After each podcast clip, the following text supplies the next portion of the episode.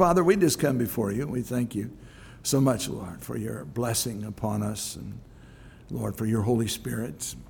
We pray that your Holy Spirit would minister to our hearts and our minds tonight as we look into your word. Speak to us, Lord. Let us find ourselves in the pages of the book.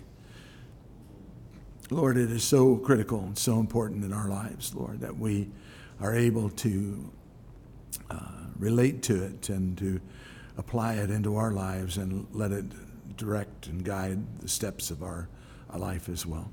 So, Lord, accomplish these things in us tonight, and we thank you for it and lift it before you in Jesus' name. And everybody said, Amen. Amen. All right, we're in Galatians chapter 2 tonight.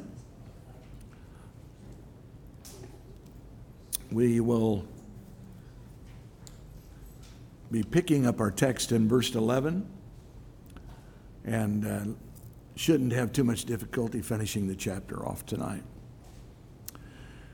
We've been talking about the situation that was going on. The reason, the purpose for the letter was that um, in the area of Galatia, there were Judaizers that were coming in trying to tell people that what they needed uh, was to obey the law of Moses. They needed to be circumcised. They needed to uh, observe the Sabbath, the moons, the feasts, and all these things, that just faith alone in Jesus wasn't good enough. And Paul uh, immediately begins to address that. Uh, unlike many of his other epistles, where he kind of eases into things, he has, you know, kind words and greetings and that kind of thing. But in the book of Galatians, he just jumps right in the middle of it and he starts right out and said, you know, that, uh, that if somebody gives you some other gospel than the one I gave you, then they are anathema. And he repeats that twice and, and he tells them that there is no other gospel except for the one that he has. And that is, of course, the gospel of, of grace through faith in Jesus Christ and that alone. That there is no works to it. That is believing God and believing uh, in Jesus Christ Himself. And so in chapter one, he started in in that area. And then in chapter two, you remember when we got there that one of the things that Paul was doing in this addressing the issue of others coming in with false teachings, uh, not only was it that they were bringing in a false doctrine, but they were also bringing in things about him. They were saying that Paul was, uh, was not really uh, an apostle, that he didn't have authority, that, uh, that his gospel wasn't true, and the things that he said, he, he, he did, really didn't know what he was talking about.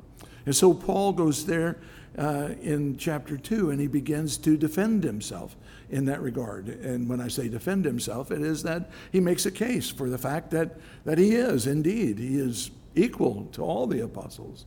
And he brings attention to the fact that, uh, that he was instructed by Christ himself, uh, just as the apostles were.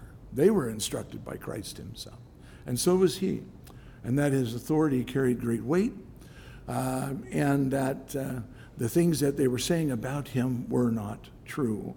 And he tells us here in the first part of this chapter how he had gone up to Jerusalem and there was a, a conference that he had, if you will, and they settled the issue of whether or not the Gentiles needed to become Jews, basically, after they had come to faith in Christ.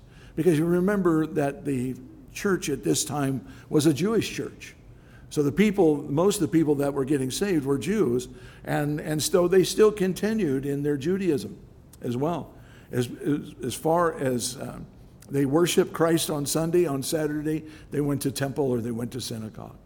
And they carried on with a lot of their traditions, if you will, uh, which was fine. There was nothing wrong with that. But was it that the the Gentiles needed to now come underneath that same yoke of bondage that the Jews had been under.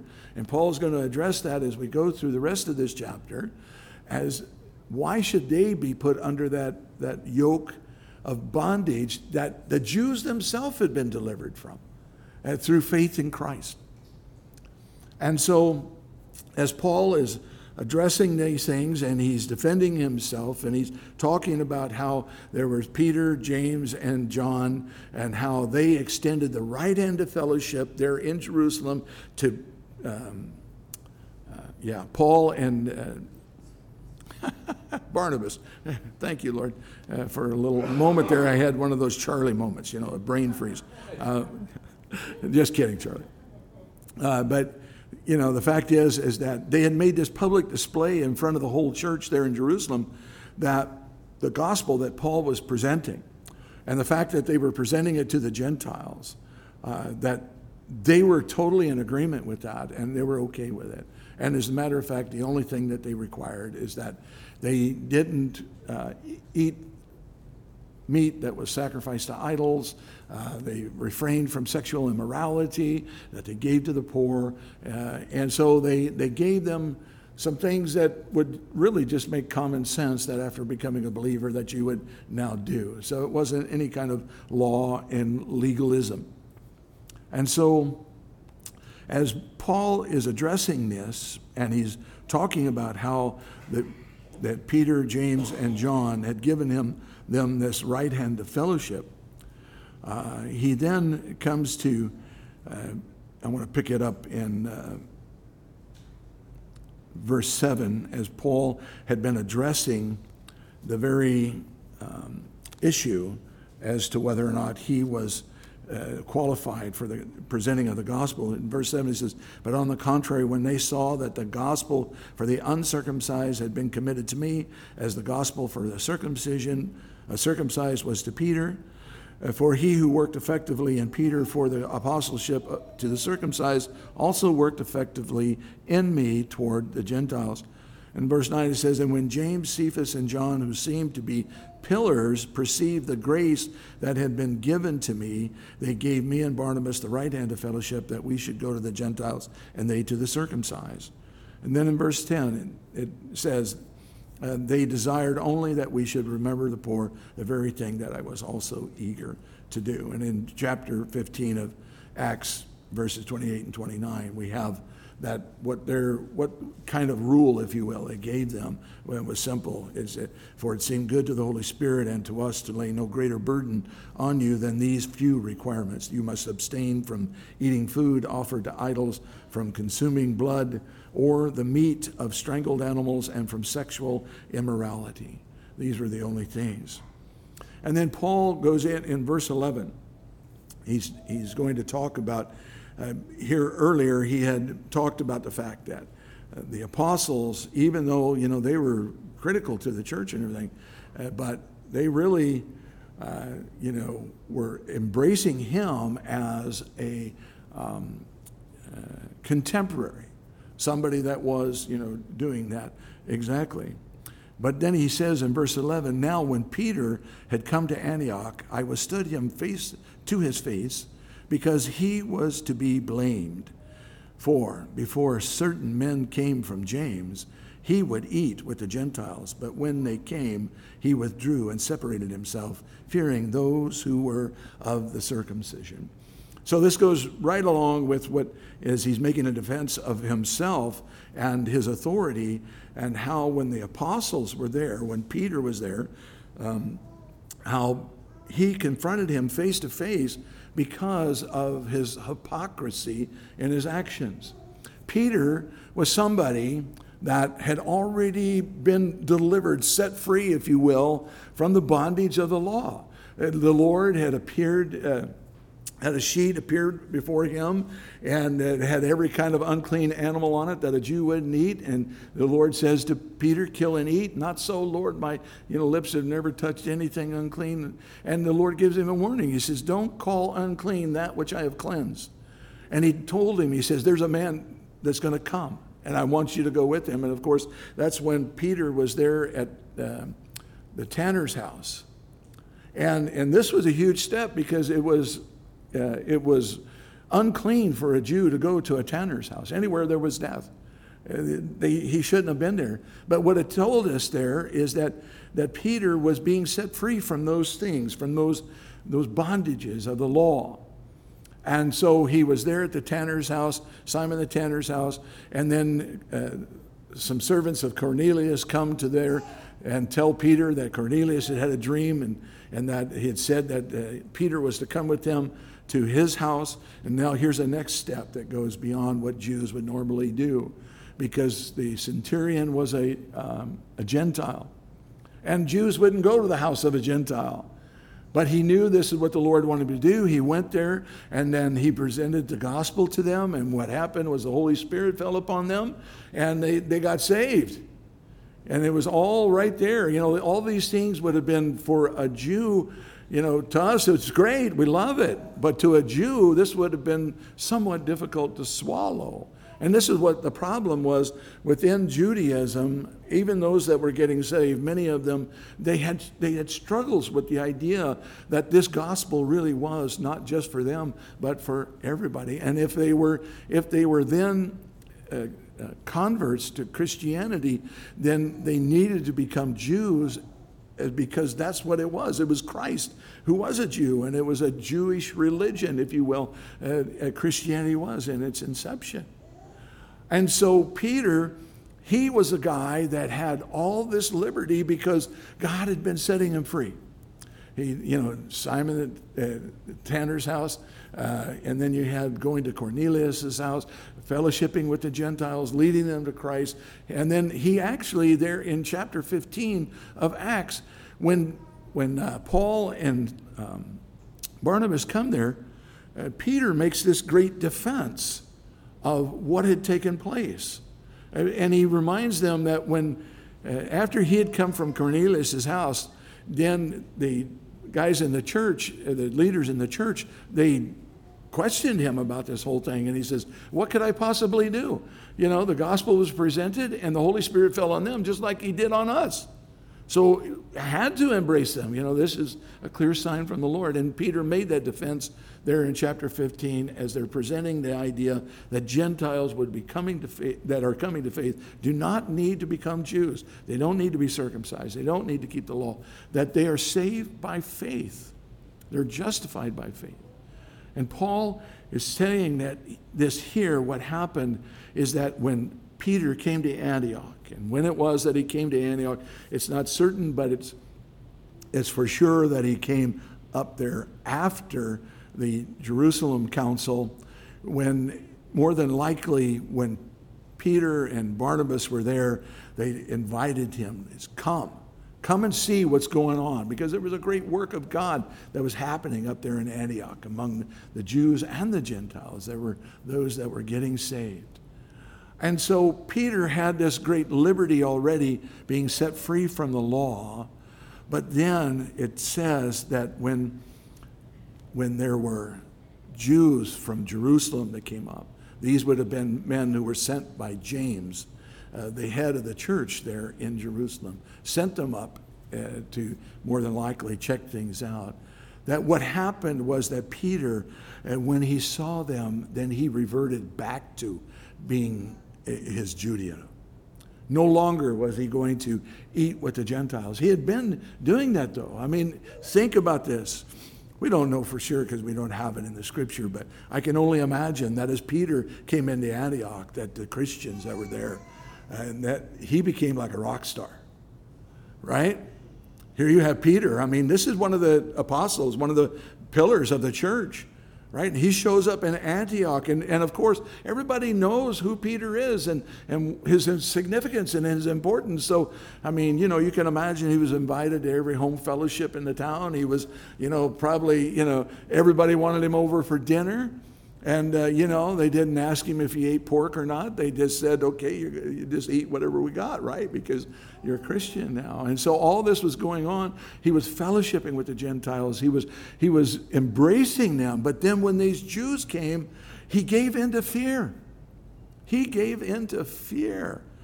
And Paul says that he had to confront him to his face. I love this about Paul. Man, I mean, Paul was you know, it's really funny because if you look at some uh, of the historical documentation, it, it, it, I would say commentary, about Paul's appearance, uh, they, they do not paint a very favorable picture of who Paul was, who he looked like, right? And, uh, you know, they even talk about the fact that he, he wasn't real impressive, right? Uh, but his, late, his letters, man, they were weighty, right? But his physical appearance, and he may have even had a squeaky voice or something, you know, just a real little ugly guy that, that his, his physical appearance wasn't very impressive at all. But boy, I got to tell you, man, and when it came to standing up for the truth and for correct doctrine, that guy, I don't care who you were, he was going to stand against you, even if it was Caesar himself. It didn't matter. And Paul says that when Peter came to Antioch, that when he saw him do this, when he turned away and went over to the Jews and had nothing to do with the Gentiles anymore, he said that what I did is I confronted him to his face. And what that really means is that Paul confronted him in front of the whole church. He got right in his face in front of the whole church. Now, when I say that, I don't think that, that he was necessarily screaming, mad, yelling, and all that kind of stuff. I think it was just with that boldness and that certainty of truth, you know, and he confronted him about, hey, what are, what are you doing? You know, you're, you're playing the hypocrite. You know, the thing of it is, it, but Peter is uh, just like us, all of us. Uh, and that we have our faults, we have issues in our life, and Peter had his, that's for sure. And one of them was is that uh, he had a horrible fear of man. And uh, Proverbs 29 25 tells us, he said, the fear of man brings a snare, but whoever trusts in the Lord shall be safe. And obviously, Peter, he feared the Jews that had come more than he did what the truth of the, of the Word of God was. And so he found himself in that, in that position. The word here, where it says uh, in verse 12 uh, that, that when those, these men came from James, that he withdrew. Uh, the word here for withdrew is a word that is used for the trimming of your sails. And when you trim a sail, is you, you bring it down so it's not catching so much wind. And that there's, uh, you know, there's less resistance against what you're doing. Uh, so that you can actually, if you're in a sailboat, it's to be able to gain control. But in this case here, it is that idea of, res- of taking the resistance out of it and not being willing to stand in it. Peter's, Peter has always been that kind of man. Um, and that you think about him, and even after, after the Lord uh, resurrected, and how he convinced all the guys to go fishing down at the Sea of Galilee, you know, and there was just always for him a, a, an easier way to not stand for what he needed to. You think about when he was there in uh, uh, at Christ's trial and how, when he was confronted about who he was, how he denied it. And, you know, the thing of it is, uh, that, that was something that was a part of Peter, his character. Although he did come out of that, I mean, when you read the end of his life, he, uh, uh, he spent uh, eight months in the uh, Mamertine prison uh, in a place where they say that the stench was so bad that most people couldn't last that long. But yet he did, and his wife was crucified in front of him. And uh, it is said that what he determined was, I'm not worthy to be crucified as my Lord. Uh, so they crucified him upside down. Eventually, that, that boldness came out of him, in, you know, out of him, and was a part of who he was as well. But that's the whole thing. Uh, you know, it, it is said that God's best men are men at best. And that's the truth. You know, we all, we all have faults and we all have failings. It, it's interesting. I just had a conversation with a young man today and talking about the Lord and, and standing for the Lord and being willing to die for the Lord and that kind of thing. And in our conversation, uh, you know, telling him that we know that we'll die for the Lord if we'll live for him now. If you won't live for him today, you won't die for him tomorrow. It's just that simple. And if you won't stand in a culture like what we're living in right now, that's living for him, standing for the gospel, and standing for purity and holiness and righteousness and truth. If you won't do that, then you won't do it if your life is threatened. You'll buckle. And, and so it's important that we live in such a way uh, that, that we're willing to live for Christ no matter what the cost. And certainly for Peter, if you look at it, the cost was that he would be looked down upon by these Jews had he continued to fellowship with the Gentiles. And so, you know, uh, Peter is still just a man, and he needed to be confronted. And so Paul does.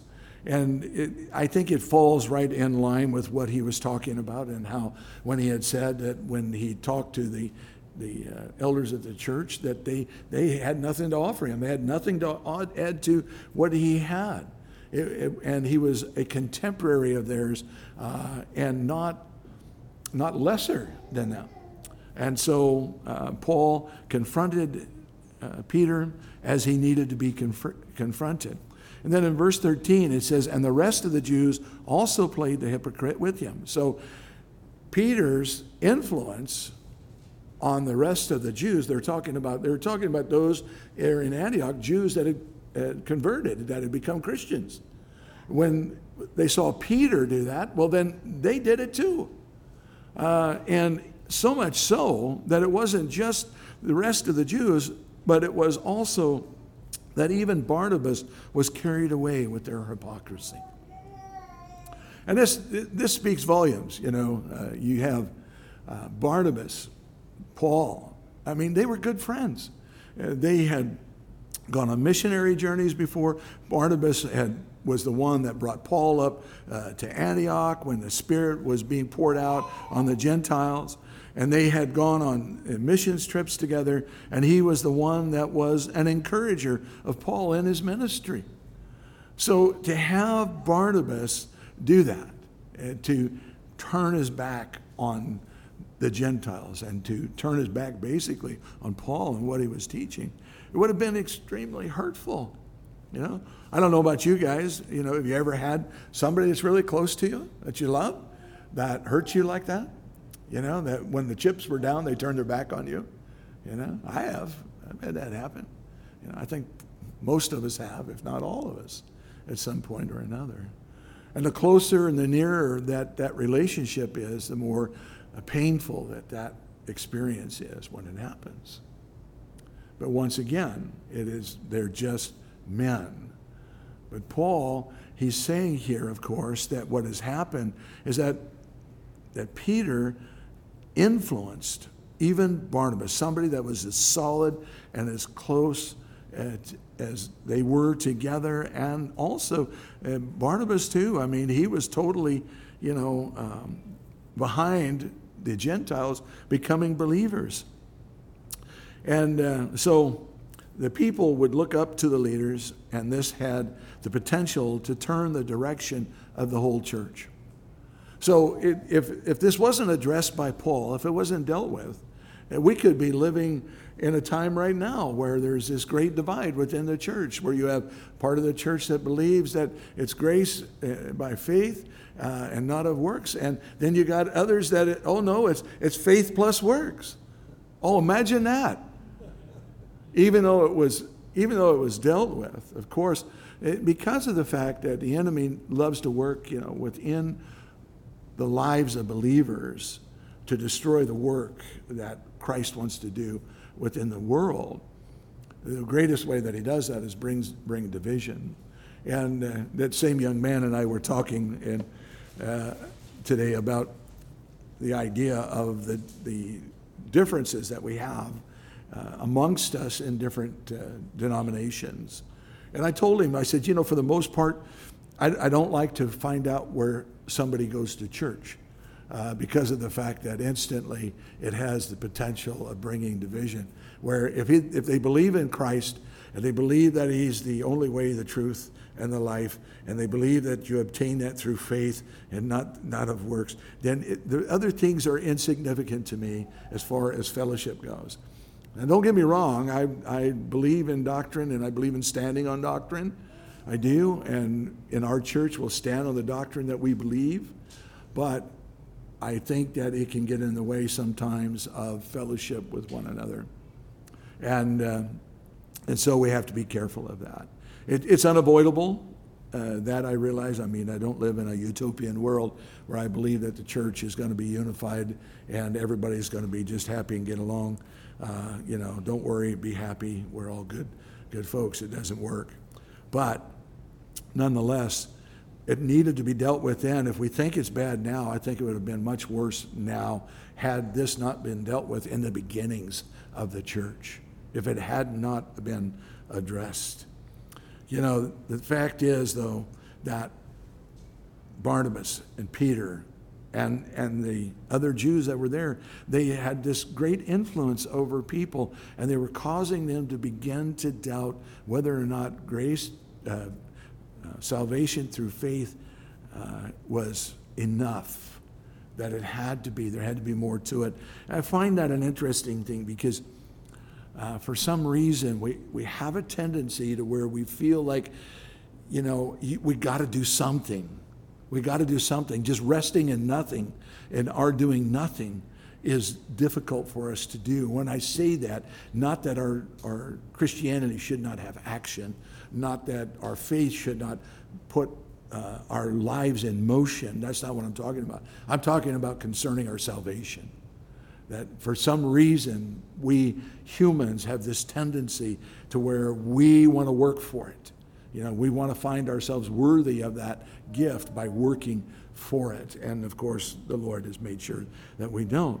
But the influence of leaders over others is, is really one of those things that's very critical. And, and it's a good exhortation to leaders to make sure that, that they live their life in such a way that when they're influencing others, that they're influencing them for, with the right things.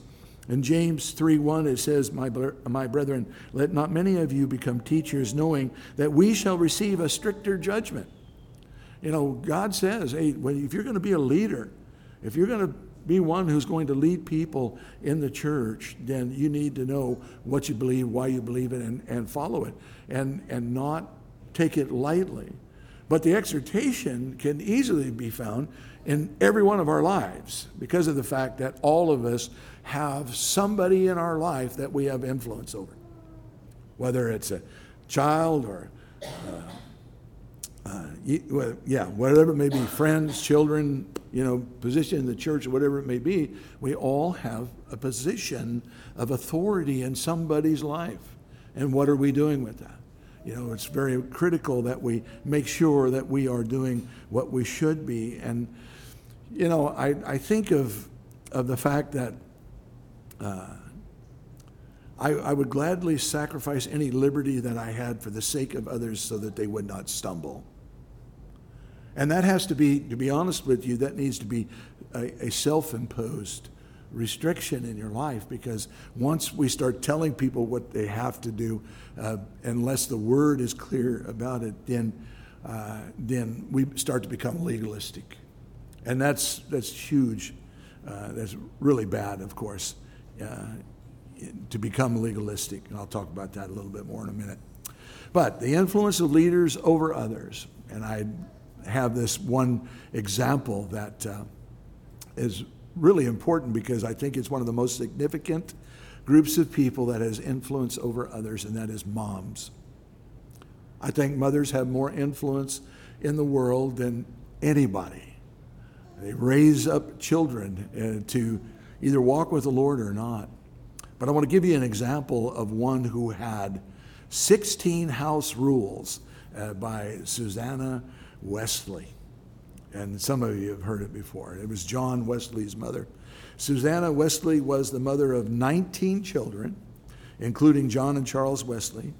Uh, through much adversity, she dictated her life, dedicated, I'm sorry, dedicated her life to instilling a sense of Christian destiny into each of her children. Her children went on to change the world. And I love this example because John, and Charles Wesley are two of my favorite examples of the influence of men in the world. They started Methodist, the Methodist Church, and through their Methodism, literally spread the gospel of Jesus Christ from the East Coast to the West Coast and everything in between. And it was a powerful ministry at one time. And it was because of their mother and the discipline of, of their mother. Uh, here are 16 rules she laid down in her home. Eating between meals was not allowed. As children, they are to be in bed by 8. Uh, they are required to take medicine without complaining, uh, subdue self uh, in uh, self will in a child, and those working together with God to save the child's soul. Uh, to teach a child to pray as soon as he can speak. I think that's great, man. Uh, require all to be still during family worship. I think that's another one that's great too. Uh, give them nothing that they cry for, and only that when asked for politely. Uh, to prevent lying, punish no fault which is first confessed and repented of.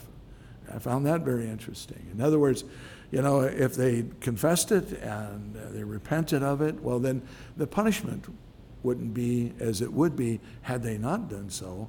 Uh, thus, I think Ephesians chapter 6, you know, about fathers not uh, provoking your children, you know, to wrath uh, through over disciplining. Uh, never allow a sinful act to go unpunished, and never punish a child twice for a single offense. Comment and reward good behavior. Uh, any attempt to please, even if poorly performed, should be commended. And preserve property rights, even in smallest matters. Uh, strictly observe all promises. Require no daughter to work before she can read. And then teach children to fear the rod. Works well. On discipline, Susanna Wesley believed that for a child to grow into a self disciplined adult, he or she must, be, uh, must first be a parent disciplined child. To her, the stubborn flesh was the hardest battle for Christians to fight, and godly parents would do well to equip their children to overcome it early. Uh, she writes When the will of a child is totally subdued, and it is, brought to revere and stand in awe of the parents, then a great many childish follies may be passed by. I insist on the conquering of the will of children of, of children bedtimes uh, because this is the only strong and rational foundation of a religious education. When this is thoroughly done, then a child is capable of being governed by reason and piety. It is interesting uh, because John Wesley wrote a huge volume on disciplining children, how to raise children. And I'm sure he got a lot of it from his mother uh, because of the fact that he grew up in such a household as that. Influence over others. It's important that we understand that we have influence over others. Live our lives in such a way that it does not cause them to stumble. And that's exactly what Paul was talking about with Peter and Barnabas, what they were doing. It was causing other Jews to think that they had to go back to being um, a Jew. And then not only that, but to convince Gentiles now they have to become Jews. And you remember he used Titus as an example. He said that when I took Titus to Jerusalem, he was not compelled to be circumcised. And they all, they all knew who Titus was. And so they knew that he was a a strong believer. Verse 14, it says, But when I saw that they were not straightforward about the truth of the gospel, I said to Peter before them all, If you, being a Jew, live in the manner of Gentiles and not as Jews, why do you compel Gentiles to live as Jew? Like I said, Paul corrected Peter right in front of the church, the whole church. Everybody would have seen it. But like I said, I don't think that it was in, in some kind of a nasty way. I think it was probably done uh, very tasteful. But even, you know, and especially if you're one of the top leaders in the, in the church, uh, having someone correct you, and especially in front of the church, that's not an easy thing to do. It's not an easy thing for people to do, even if they're not leaders in the church, to be corrected in front of others, especially in front of the whole church. But Peter, he took it well. As a matter of fact, we see it in 2 Peter 3 15 and 16.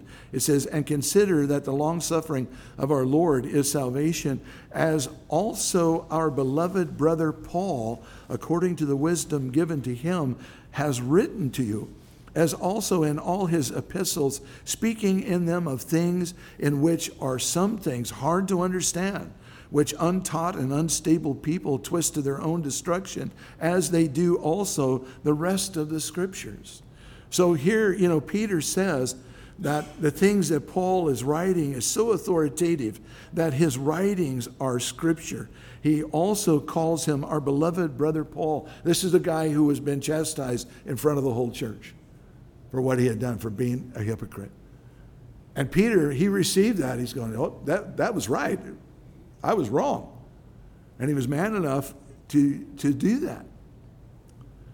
He said, I, like I said, I don't think Paul called Peter out in a way that would demean Peter, but he knew the severity of the situation, and this had to be addressed, but it was not there. If, if it was not there, if it was not, there would be a split in the church. And to Peter's credit, he didn't get all bent out of shape over it either. Verse 15, we who are Jews by nature and not sinners of the Gentiles. So this is what they called Gentiles. They were sinners. The Jews had the law. So they were not sinners as the, as the Gentiles. The Gentiles did not have the law of God. And, and with the law of God, the morality that God brings in to the culture and such. You know, if you think about the Roman culture, Greek culture, man, I mean, tell you, it's hedonism at its highest, right? Anything goes, everything goes, you know. And so they considered the Gentiles those without the law. They were sinners, right? And the Jews, uh, it, it was a different kind of idea than what we think of today when we call somebody a sinner. We're all sinners, even the Jews. They were sinners too but they saw themselves as being different because they had the law of God in their lives. So they referred to them in that way. Verse 16, knowing that a man is not justified by the works of the law, but by faith in Jesus Christ, even we have believed in Jesus, in Christ Jesus, that we might be justified by faith in Christ and not by the works of the law, for by the works of the law no flesh shall be justified. So in this verse, the word justified occurs for the first time in this book. And it's a legal term borrowed from the law courts, and it means to declare righteous. It, its opposite is to condemn. But since people are condemned sinners and God is holy, how can people be justified then? Paul answers the question in a general declaration that negatively, man is not justified by observing the law, but positively, justification is by faith in Jesus Christ. This is the strong affirmation of Paul and Peter and the rest who introduced this by saying, We know in other words, Paul is speaking to them and saying, Look, we understand this. We know that no one is justified by the law. And there's nothing in our flesh that will enable us in order to become righteous. It is, we are justified by faith through in Jesus Christ. And it's followed by a statement in which Paul explained that he had put this doctrine to the test and validated it in, even in his own experience. He, you know, this was the guy that was the, the Pharisee of Pharisees. This was a guy that knew the law inside and out. Here was a guy who obeyed the law, who lived the law. And he'll tell us a little bit later in this book of, of his status within Judaism. He was, a, he was one of the top dogs. And he said, But guess what? All that didn't save me.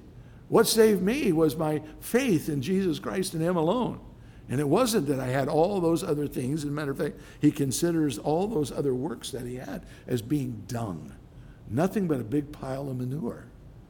And so Paul, by his own life, validated it that this was true. And then Paul reaffirmed that justification is by faith and not by works.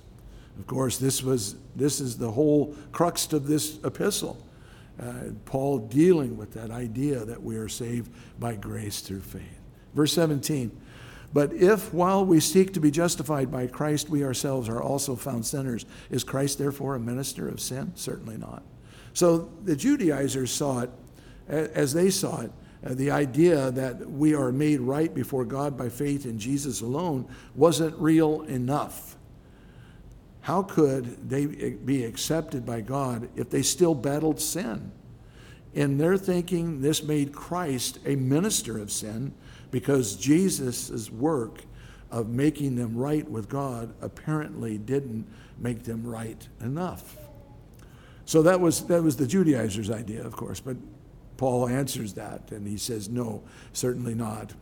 Uh, and, and he actually answers it in a very brilliant way. The first, he says, Yes, we seek to be justified by Christ and not by Jesus plus our own works. Second, yes, we ourselves also are found sinners. That is, we acknowledge that we still sin even though we stand justified by Christ. But no, this certainly does not make Jesus the author or the approver of sin in our life, and he is not a minister of sin. Paul addresses this in the book of Romans. Remember when we started out of this book, we talked about the fact that this is kind of like the little mini Romans book. Paul addresses the whole issue of justification by faith and not of works and all these things as he did, does in the book of Romans as well. Verse 18 For if I build again those things which I destroyed, I make myself a transgressor.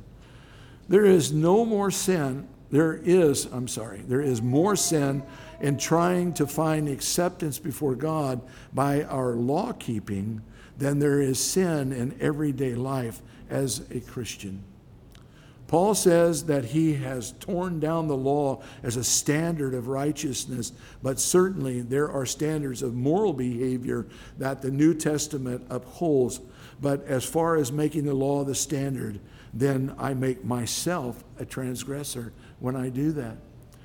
There's no doubt in the New Testament, it's a much higher standard of living for the Christian than there was in the Old Testament law.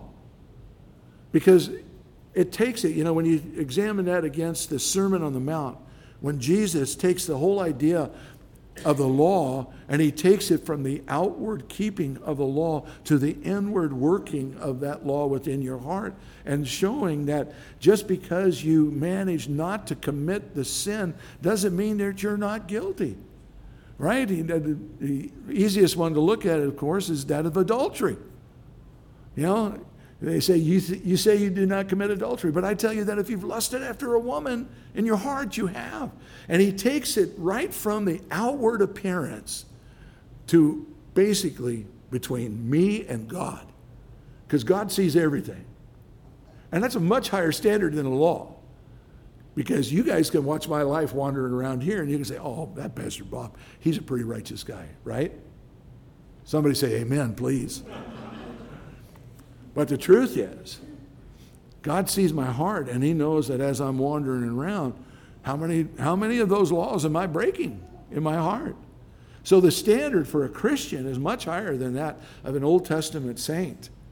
And because it comes down to God seeing everything, and now we're responsible for that, which means that I have to always be looking to do the right thing uh, but I don't want to put this all on ourselves because it's impossible to do it at all without the empowering of the Holy Spirit.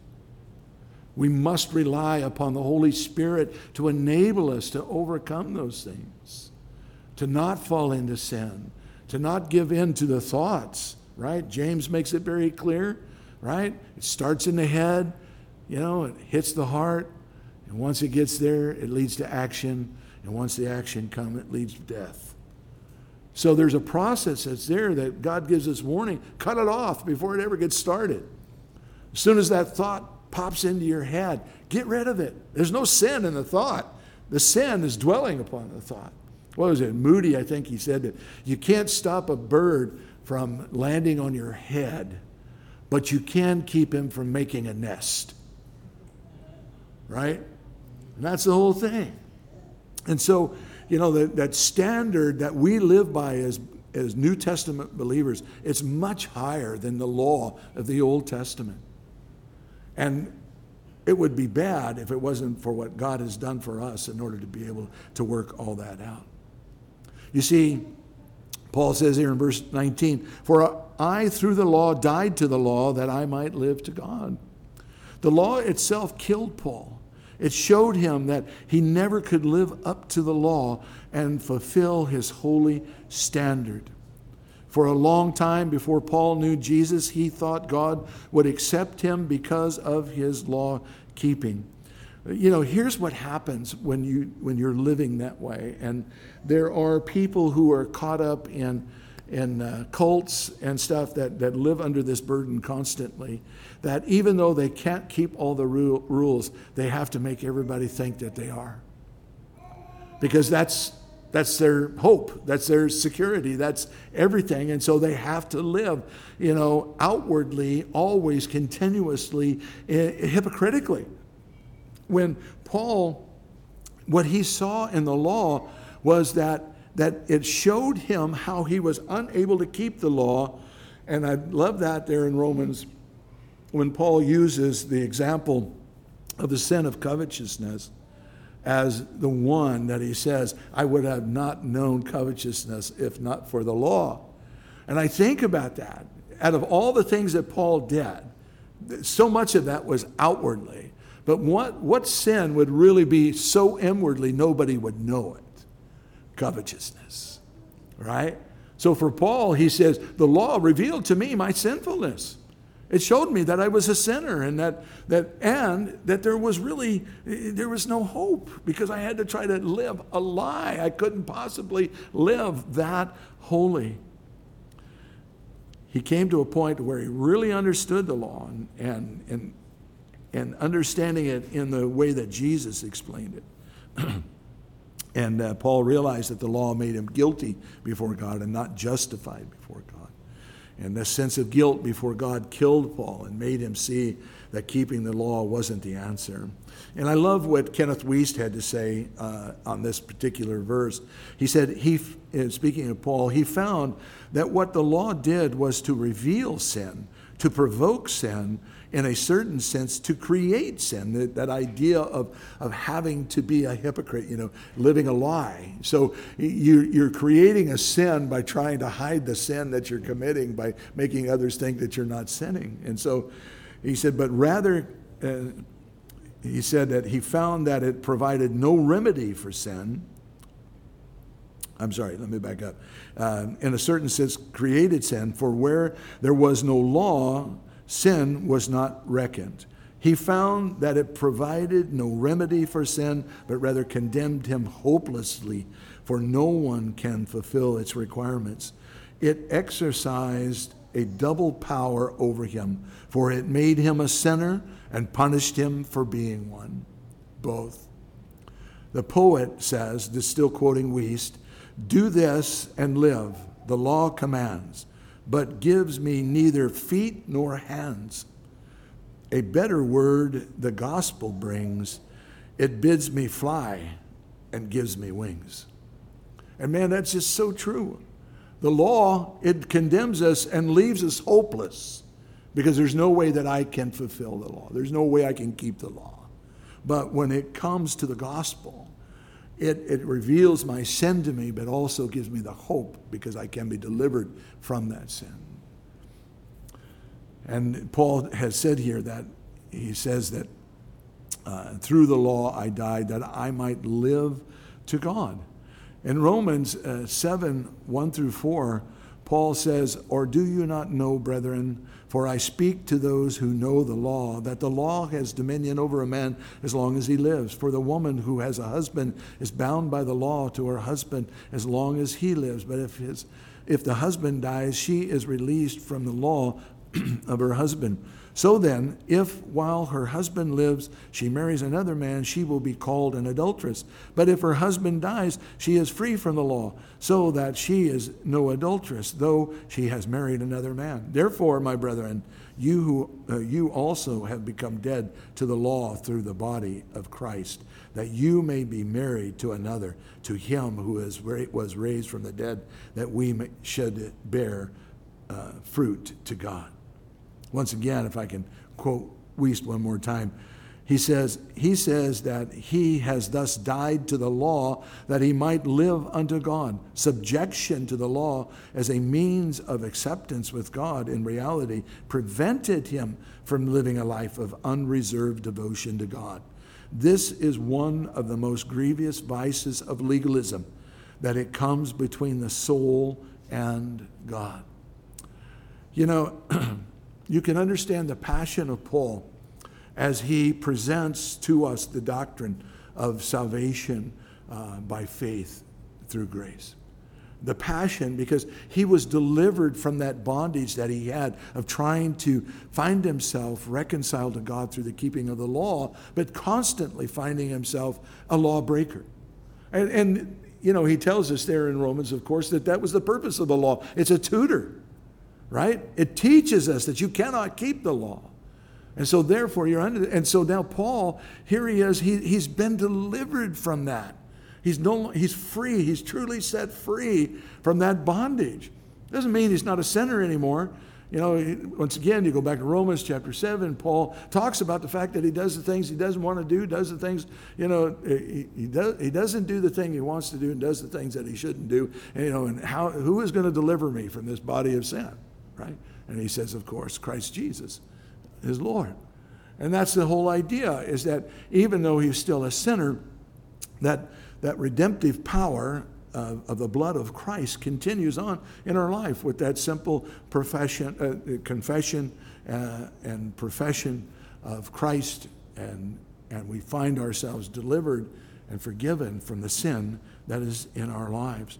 And those who, and this is the thing about the book of Galatians, as Paul is talking to them, he's saying, Look, you know, I can't believe, I can't believe that you're going back to this. Having been delivered from the law, now you want to listen to these guys and you want to put yourself back under the law again. You know, I, I think of this as a man, as an adult male. And if they were telling me I had to be circumcised, I'd have to give second thoughts as to whether or not I still wanted to be a Christian, right? But if you love the Lord enough, you'd probably do anything, right? And Paul is saying, guess what? That's not necessary. God doesn't require that. That's a work of the flesh. For Gentiles, for the Jew, that's a different story. That's a, that's a covenant promise for the Jew all the way through. It doesn't end, and even still to this day. Jews who are nominal in the fact that they're just in name only and that they're national Jews, they still observe the, the rites of, uh, of circumcision and bar mitzvah, and even though they may not be religious Jews, they'll still do those things, right? Because it's really ingrained uh, within their promises uh, from God. In verse 20, it says, I have been crucified with Christ. And it is no longer I who live, but Christ lives in me. And the life which I now live in the flesh, I live by faith in the Son of God who loved me and gave himself for me. Paul is saying that Jesus died, and Paul says, Jesus died in my place on the cross. So it is like it was me up on that cross. He died, and I died to the law, and when he died, I died. The King James uh, Version puts it this way it says, uh, I am crucified with Christ. And the reason I bring that up, because in 20, here in our version, it says, I have been crucified with Christ. In the King James Version, it, it says, uh, I am crucified with Christ. And the tense in the Greek is such is that it speaks of it as being a past completed action having present finished results. So, in other words, this was done, and so now it, it, the results of that action are going on in my life. I am still crucified with Christ. And now my life is not my own, but it's His. And, and it's an action that, that does not cease. Paul uses it to show that his identification with Christ at the cross was a past fact and that the spiritual benefits that have come to him through his identification are present realities with him.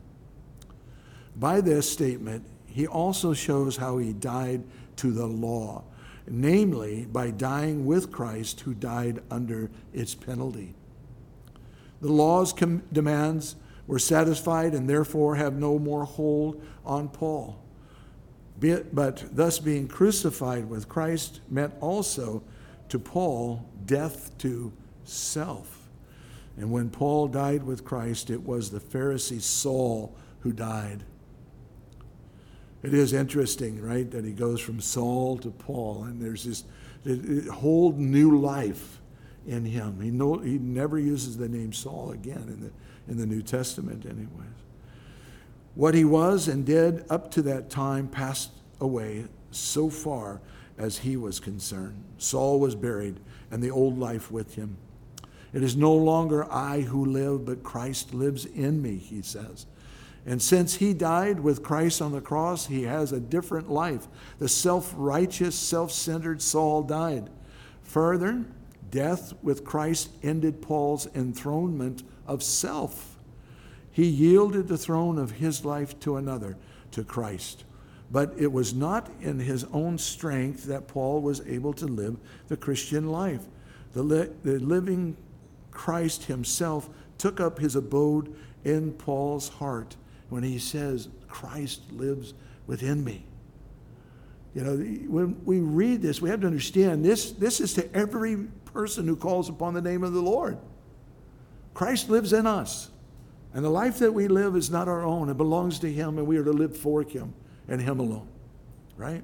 Romans chapter 12, verses 1 and 2. I beseech you, therefore, brethren, by the mercies of God, that you present your bodies a living sacrifice, holy and acceptable to God, which is your reasonable service and that you do not be conformed uh, to this world, but be transformed by the renewing of your mind, which it, and, uh, so that you will prove what is that good, perfect, and acceptable will of God. I, I left, I missed up a couple of the ones on uh, the second verse there, but I was close. Close doesn't get it, but I still got it. Uh, so there. But the point is, is that this is for every one of us uh, that we, we no longer live for ourselves. We live for Christ. When we, you know, we were set free from the bondage of sin. We may not have been under the law because we didn't know the law, you know, but certainly now we know the freedom that we have in Christ that, that we are no longer subject, subjugated to sin. If I have sin in my life, it's because I'm not exercising the power of God through His Holy Spirit. If I have sin that is dominating me, it's because I'm not giving it over to the Lord. You know, I haven't used this in a long time, but it's time that I do, and that is this I have no sin in my life that I don't like. The sins that I like, I still have them because I don't give them over to the Lord. But the ones that I don't, I've given over to the Lord, and He's taken them from me, and I don't practice those things any longer. And many of those things, they're not even, they're not even in the scope of of, of having been in my life because they're so far removed from me. Now, don't get me wrong, you can't all be perfect like me and not have sin. Just kidding, of course. We all have sin, and I have sin. But the truth is, is that God has given to us this wonderful relationship with Him if we are crucified with Him and we no longer live for ourselves, but we live for Christ. Our life is not our own. I love it, you know, the idea that the self righteous, self centered Saul died. Boy, that should be our motto in our own heart and our own life.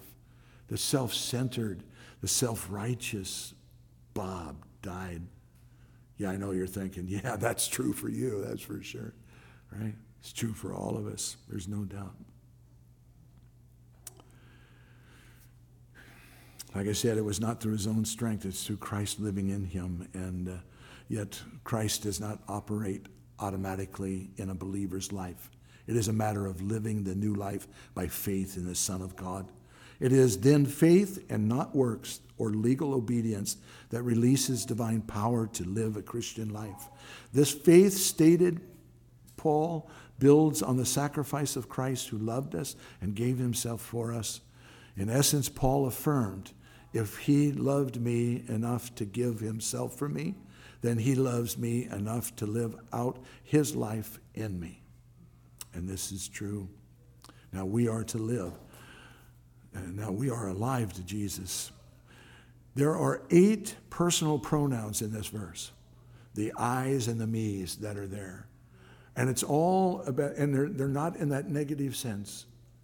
right? It's all about me being crucified with Christ, Christ in me, you know, all this, and it's all, it's a good thing to have that kind of statements going on in our hearts. Uh, verse 21 Do not set aside the grace of God, for if righteousness comes through the law, then Christ died in vain. So Paul declared, I do not set aside the grace of God.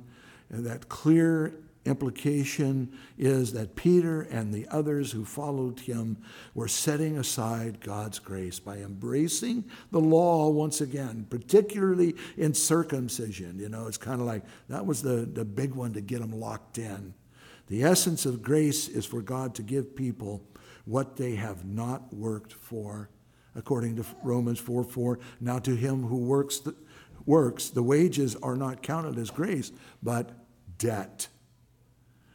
To insist on justification or sanctification by works is to nullify the grace of God.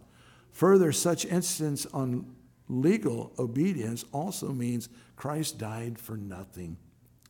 If, if I can earn my salvation, if I can prove myself to be righteous, why did Jesus have to go to the cross? And that's the, that's the mantra of the world, isn't it? They believe they can. They believe that they can do that, but they cannot. And Christ did not die in vain. He died so that sinners can be set free from sin and death. So here's the thing we are.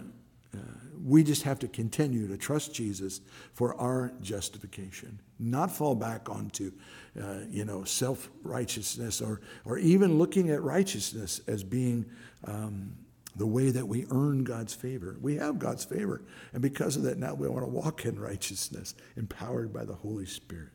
We are justified by faith and not by our works, but are we letting Christ live in and through us? Is the question. Let's pray. Father, we thank you for your word. And Lord, I, I just thank you so much for this book and the, the power that it contains about directing our hearts into that place of, of being with you and not trusting in ourselves. Thank you, Father. And I pray that you continue to do a work in our heart. I pray that you would bring people into our path that we can share the gospel with this week.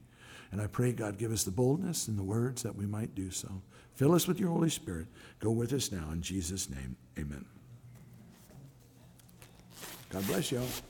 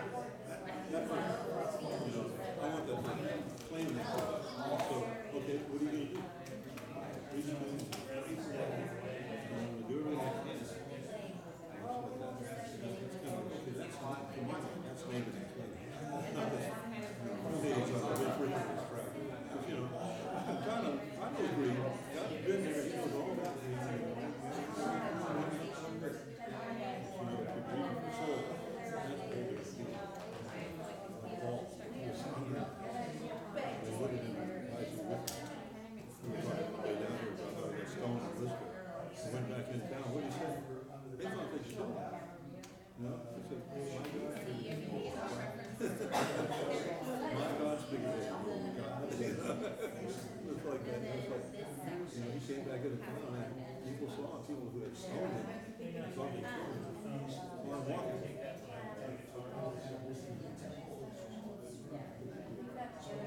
Oh, I think he did, I think he was dead. I think like, mentioned that he had been stolen. You know, you're you're, I mean, drunk, you're dead. It's like the night and the day he was in the deep. He drowned. God washed on the shore.